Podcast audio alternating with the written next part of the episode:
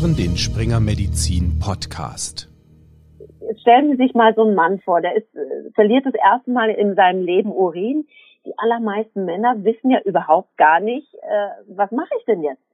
Und was wir auch immer nicht vergessen dürfen, die Männer leiden ganz, ganz dramatisch unter ihrer Inkontinenz. Hallo zusammen. Professor Ricarda Bauer aus München hat unser Episodenthema die Harninkontinenz des Mannes schon angerissen und einen ganz wichtigen Aspekt angesprochen. Wenn Männer plötzlich ihren Harn nicht mehr halten können, dann ist es eine unbekannte und schambehaftete Situation, über die ungern gesprochen wird. In Deutschland ist davon mehr als jeder 10. Mann betroffen und es wird vermutet, dass es auch eine große Dunkelziffer gibt. Dabei gibt es vielfältige Therapieoptionen, die den Urinverlust lindern oder sogar beheben können. Und über diese Therapiemöglichkeiten und die Diagnostik der Harninkontinenz des Mannes habe ich mit Professor Ricarda Bauer gesprochen. Sie ist Urologin und behandelt an der Ludwig-Maximilian-Universität in München viele Männer mit Harninkontinenz. Dass sich die Patienten mit ihren Symptomen vorstellen, ist wirklich wichtig, denn Harninkontinenz beeinträchtigt die Lebensqualität und sie kann sowohl hygienische als auch soziale Probleme nach sich ziehen und belastet die betroffenen Männer sehr. Die fühlen sich wirklich komplett ausgeliefert, die wissen überhaupt nicht, was tue ich jetzt, denen ist das maximal peinlich und für die ist das dann doch häufig so, die ziehen sich zurück, die werden depressiv, die sind richtig belastet dadurch und wenn man denen dann wieder eine Kontinenz zurückgibt, sieht man, wie die aufblühen, wie die kommen an und strahlen und sind glücklich. Und es ist wirklich schrecklich zu sehen, wie diese Männer da leiden und häufig jahrelang leiden und gar nicht wussten, was kann ich alles tun und dann so einen Aha-Effekt haben. Wenn ich das gewusst hätte, hätte ich mir jetzt jahrelanges Leiden ersparen können. Und deswegen finde ich so wichtig, dass alle, die wir mit Männern arbeiten, die auch eine Prostata-Problematik haben, dass wir immer das Thema Harninkontinenz noch im Hinterkopf haben und das auch einfach mal aktiv bei den Männern ansprechen. Wichtig sei es dann auch klarzustellen, es ist ein medizinisches Problem, wie Bluthochdruck, Diabetes oder andere Erkrankungen es eben auch sind. Von Harninkontinenz wird gesprochen, wenn unfreiwillig Urin verloren wird und sie stellt keine Erkrankung an sich dar, sondern ein Symptom anderer ursächlicher Erkrankungen. Bei der Harninkontinenz werden hauptsächlich 3 Formen unterschieden.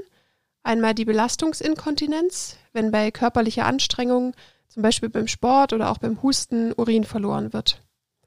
Dann gibt es die Dranginkontinenz, wenn man ganz plötzlich einen Harndrang verspürt und den Urin dann nicht lange anhalten kann. In diesem Zusammenhang sollte auch die überaktive Blase genannt werden. Diese Diagnose ist laut der International Continence Society ein Symptomkomplex. Man verspürt einen oft nicht unterdrückbaren Harndrang und muss häufig und auch oft nachts auf die Toilette. Der erhöhte Harndrang führt aber nicht unbedingt auch immer zu einem ungewollten Urinverlust, also einer Dranginkontinenz. Neben der Drang- und Belastungsinkontinenz gibt es dann noch die Mischinkontinenz. Wie der Name schon sagt, liegt hier eine Kombination aus Belastungs- und Dranginkontinenz vor. Professor Bauer hat bereits angesprochen, dass bei der Harninkontinenz des Mannes die Prostata eine große Rolle spielt, aber es gibt auch noch andere Ursachen. Die häufigste Form der Harninkontinenz beim Mann ist die Dranginkontinenz. Sie macht ungefähr 80% aller Fälle aus. Was eine Dranginkontinenz bei Männern in den meisten Fällen auslöst, das hat mir Professor Bauer erzählt. Fängt an bei gutartigen oder bösartigen Veränderungen der Prostata, strukturellen Veränderungen der Harnblase, häufige Alterungsprozesse, aber auch neurologische Erkrankungen, kognitive Veränderungen, typischerweise beim Älterwerden. Diabetes hat einen negativen Einfluss, Medikamentennebenwirkungen, aber auch Übergewicht. Und ganz häufig ist es eben nicht nur eine Sache alleine, sondern eben sind es mehrere Dinge, die dann negativen Einfluss haben. Nicht immer kann ein ganz spezifischer Grund für die Dranginkontinenz gefunden werden. Teilweise liegt es auch an einer Überaktivität des Blasenmuskels, die man nicht genauer begründen kann. Die Belastungsinkontinenz kommt seltener als die Dranginkontinenz vor und tritt so in 10% der Fälle auf. Hier ist die Ursache beim Mann jedoch oft eindeutig, denn sie ist hauptsächlich iatrogen, also durch medizinische Einflüsse bedingt. Ganz selten sind es andere Gründe, wie Professor Bauer mir sagte. wenn Sie ein ganz schweres Beckentrauma als Mann haben mit einem Harnröhrenabriss, wo der Schließmuskel beteiligt ist, da können Sie eine Belastungsinkontinenz haben. Oder bei schweren neurogenen Problemen können Sie eine Belastungsinkontinenz haben. Aber sonst ist ja eigentlich immer, ich sage es so ein bisschen böse, ist eigentlich immer der Urologe der Verursacher für die Belastungsinkontinenz des Mannes. Das ist ganz anders ja als bei den Frauen. Bei Frauen ist eine Belastungsinkontinenz häufig durch eine Schwäche der Beckenbodenbänder und Muskulatur bedingt, bei Männern hauptsächlich durch Schädigungen des Schließmechanismus. Bei operativen Eingriffen können Muskeln, Nerven oder sonstiges Gewebe, die entscheidend für die Kontinenz sind, geschädigt werden und es kann in manchen Fällen eine dauerhafte Inkontinenz unter Belastung entstehen. Die häufigste Ursache für eine Belastungsinkontinenz ist die radikale Prostatektomie.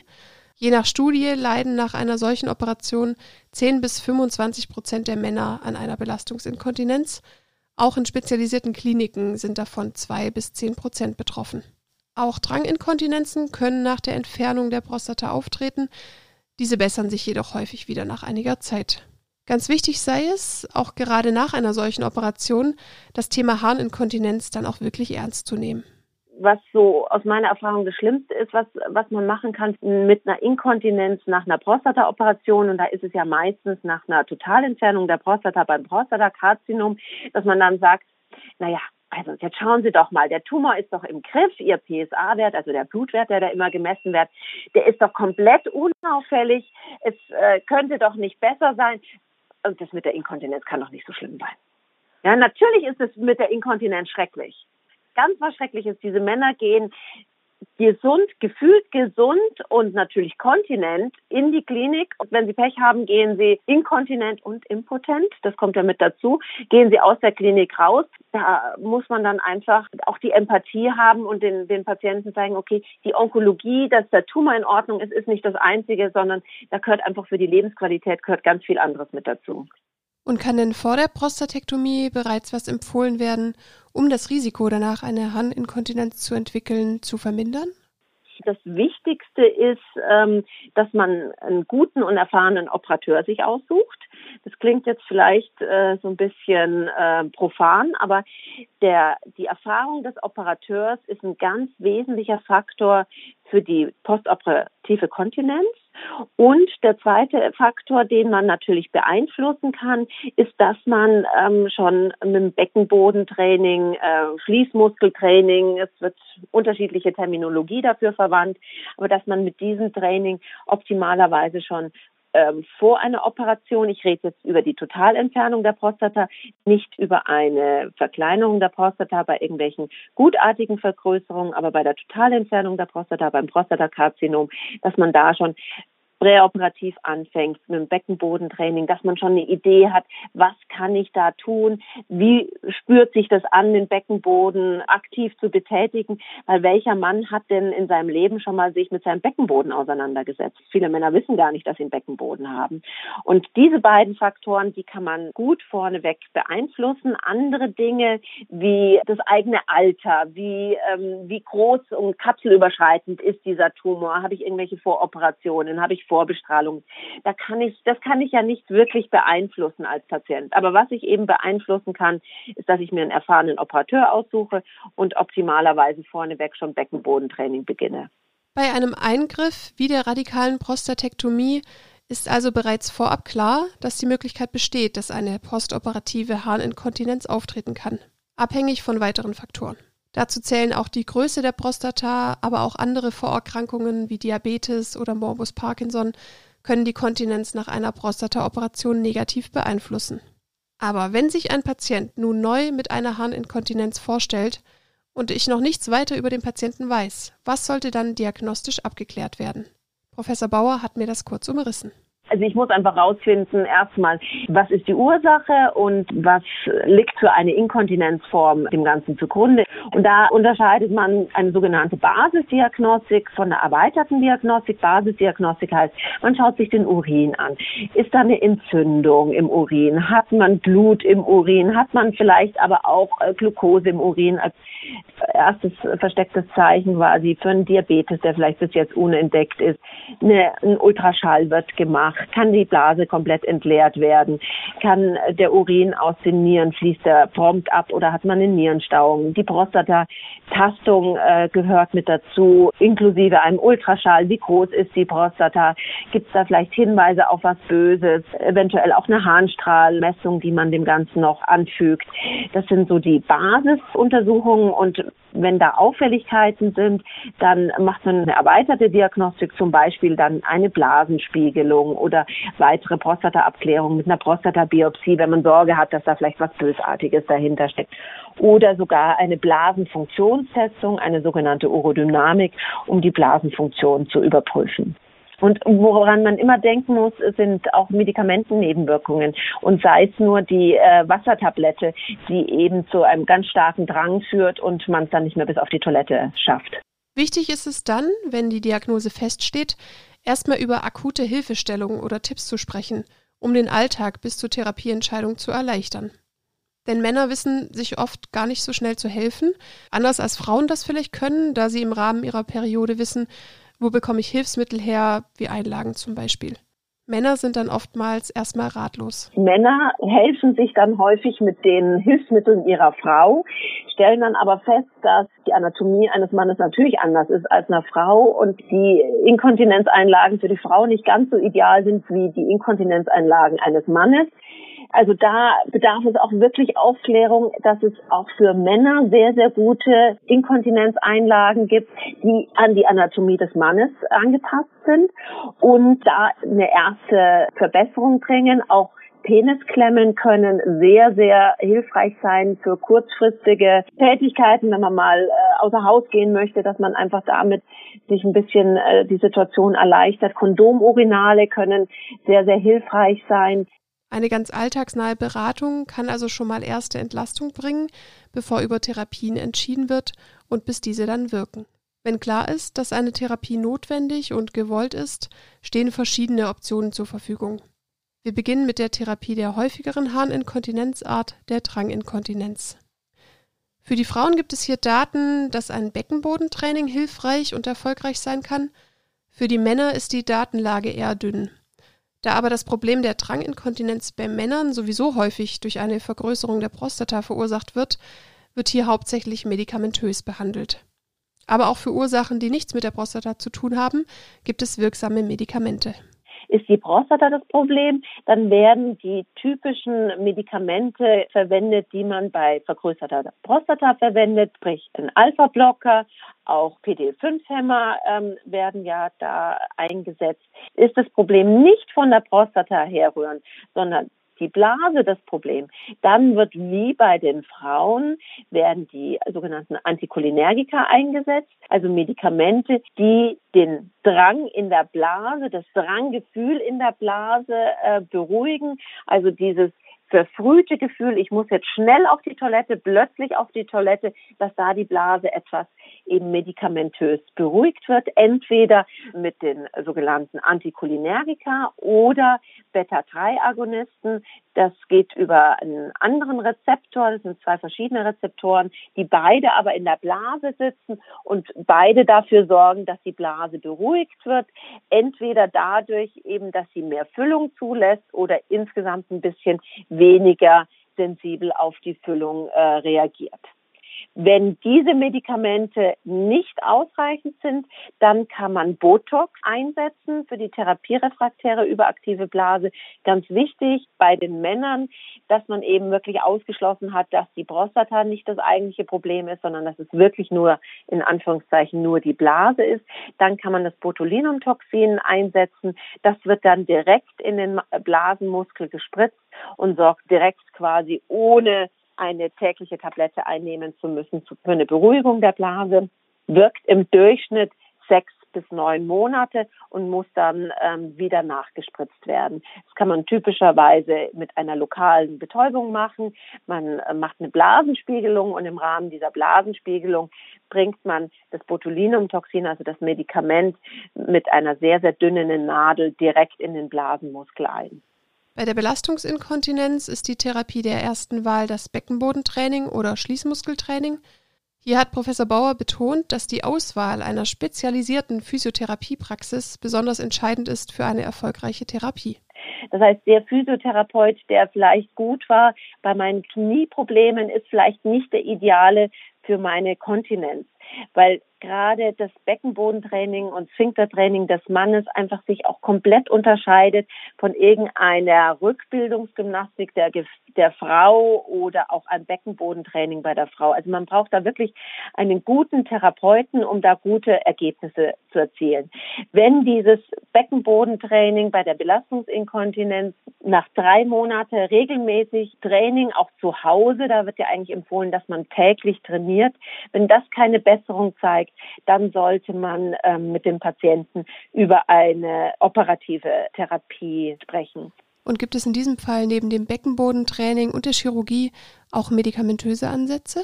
Für die Belastungsinkontinenz gibt es eine medikamentöse Option für die Frauen, das Duloxetin. Das ist aber nicht für die Männer zugelassen. Man kann es selbstverständlich auch bei Männern einsetzen, aber dann als Off-Label-Use. In der Tat setze ich das auch bei Männern ein, vor allen Dingen in der frühen postoperativen Periode, vor allen Dingen, wenn das eher noch jüngere Männer sind, die auch noch berufstätig sind, die schnell wieder in ihren Alltag zurückkehren möchten, Beckenbodentraining, dass sie da eine Wirkung erzielen. Es dauert doch mindestens 6 bis 8 Wochen, bis sie eine positive Tendenz sehen. Und um einfach auch die Zeit so ein bisschen zu verkürzen, kann man da off-label auch den Männern das Duloxetin mit verordnen. Aber zugelassen gibt es keine medikamentöse Option für die Männer. Und wann würden Sie sagen, ist relativ schnell die chirurgische Therapie in der Auswahl?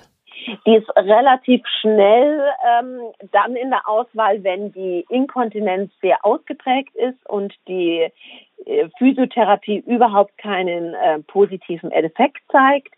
Früher hat man immer gesagt, man sollte nach einer Operation 1 Jahr abwarten, bis man den Männern eine operative Therapie anbietet. Ich finde, dass das wirklich zum Teil in einer Quälerei für die Männer ausartet, weil wenn sie einen Mann haben, der nach einer Operation, nach 3 Monaten, genauso wie nach 1 Woche nach der Operation immer noch gar keinen Urin halten kann, alles verliert, was er trinkt, läuft einfach durch und kommt unten sofort in der Windel wieder an, und der regelmäßig Beckenbodentraining macht, das Training auch richtig und adäquat macht und die richtige Muskulatur trainiert. Was erwarte ich mir, was sich in den nächsten Monaten noch tun wird? Das heißt, den jetzt nochmal 9 Monate weiter zu quälen und sagen, jetzt müssen wir noch 9 Monate so inkontinent sein und in 9 Monaten operiere ich sie erst, das, finde ich, entspricht keiner zeitgemäßen Therapie. Das heißt, mit diesen Männern sollte man frühzeitig sprechen. All die Männer, die unter der Physiotherapie eine Verbesserung haben, und ich frage immer meine Patienten, wie sieht es denn jetzt aus, wie war es vor 4 Wochen? Wenn die mir sagen, na, jetzt ist besser als vor 4 Wochen, dann sind wir noch in der Phase, wo man einfach weiter trainieren muss. Wenn er mir aber sagt, vor 4 Wochen war es genauso und vor 8 Wochen war es so und vor 3 Monaten auch, dann ist einfach der richtige Augenblick, über eine Operation zu sprechen. Und dann muss man nochmal einen Schritt zurückgehen, nochmal in die Diagnostik, sich genau nochmal anschauen, wie gut ist der Schließmuskel, was kann der Schließmuskel noch, was hat der Schließmuskel für einen Schaden bekommen durch die Operation, vielleicht auch für eine nachfolgende Bestrahlung. Und dann kann man entscheiden, welche operative Therapie man dem einzelnen Mann individuell anbieten kann. Und individuell ist hier das entscheidende Stichwort. Denn die Risiken, der Umfang des Eingriffs und auch die ganz persönlichen Lebensziele und Lebensumstände der Patienten sollten hier auf jeden Fall bedacht werden. Und dann auch, wie schwerwiegend der Schaden des Schließmuskels und die Inkontinenz an sich sind. Für die chirurgische Therapie stehen 3 Optionen zur Verfügung, jede mit gewissen Vor- und Nachteilen. Professor Bauer hat das beispielhaft aufgeschlüsselt. Die operative Behandlung der Belastungsinkontinenz beim Mann wird ja unterschieden zwischen Schlingen, sogenannte fixe Schlingensysteme, dann gibt es adjustierbare Schlingensysteme und dann gibt es den künstlichen Schließmuskel. Und genau in der Reihenfolge, wie ich es gerade gesagt habe, nimmt es quasi an Invasivität und Komplexität des Ganzen zu. Das heißt, diese kleinen, fixen Schlingensysteme sind so kleine Polypropylene-Bandsysteme, die man einfach zur Unterstützung und Stabilisierung des Schließmuskels implantiert, die aber voraussetzen, dass man wirklich noch eine sehr gute Schließmuskelfunktion hat. Mit diesen Bändern können Sie alles, nach einer gewissen Heilungsphase, können Sie alles wieder tun, ohne irgendwelche Einschränkungen. Habe ich jetzt aber ein adjustierbares Schlingensystem, das ist immer ein irgendwie geartetes Polster, was ich unter die Harnröhre setze, da erkläre ich meinen Patienten immer so, dass ich mit diesem adjustierbaren Schlinge, diesem Polster, quasi von unten die Harnröhre so weit zudrücken möchte, dass der Patient noch ganz normal Wasser lassen kann, aber eben optimalerweise keinen Urin mehr verliert. Diese Schlingensysteme sind deutlich größer, haben damit einen deutlich größeren Fremdkörper, und mit so einem Schlingensystem fahren Sie nicht mehr mit einem normalen Rennrad, Sattel, Fahrrad. Sie können Fahrrad weiterfahren, überhaupt kein Problem, müssen aber dann einen sogenannten Prostatasattel verwenden, der in der Mitte geöffnet ist. Weil wenn Sie mit dem harten Sattel auf diesem Polster sitzen, wird es sehr, sehr unangenehm. Da wird nach wenigen Kilometern dann das Fahrradfahren eher zur Strafe als zur Freude. Deswegen muss das einfach für die Patienten klar sein. Fahrradfahren geht weiter, aber eben nur mit einem spezialisierten oder einem Spezialsattel. Und die Patienten mit einem künstlichen Schließmuskel, diese Patienten, das sind typischerweise die Patienten, die eine wirklich sehr, sehr schwere Inkontinenz haben, mit einem sehr großen Schließmuskelschaden. Bei diesen Patienten, wenn man den künstlichen Schließmuskel einsetzt, dann muss denen bewusst sein, dass sie nie wieder ganz normal auf die Toilette gehen können und Wasser lassen können. Also dieses, ich gehe hin, stelle mich hin und biesel los, wie man das so in Bayern sagt, das funktioniert nicht mehr. Sie müssen auf eine Pumpe drücken, die im Hodensack liegt. Wenn Sie auf diese Pumpe gedrückt haben, öffnet sich der künstliche Schließmuskel und Sie können erst dann Wasser lassen. Was auch heißt, wenn Sie warum auch immer einen Katheter mal benötigen, vielleicht im Rahmen einer Operation oder sonst irgendwas, oder mal eine Blasenspiegelung gemacht werden muss, dass dieser künstliche Schließmuskel immer erst deaktiviert werden muss, bevor man etwas tun kann. Und auch wichtig, auch hier ist es mit dem normalen Fahrradsattel vorbei. Der normale Fahrradsattel würde hier zu viel Druck auf diesen künstlichen Schließmuskel auslösen. Und auch da kann es nicht nur Schmerzen geben, sondern auch dann eine Schädigung dieses künstlichen Schließmuskels.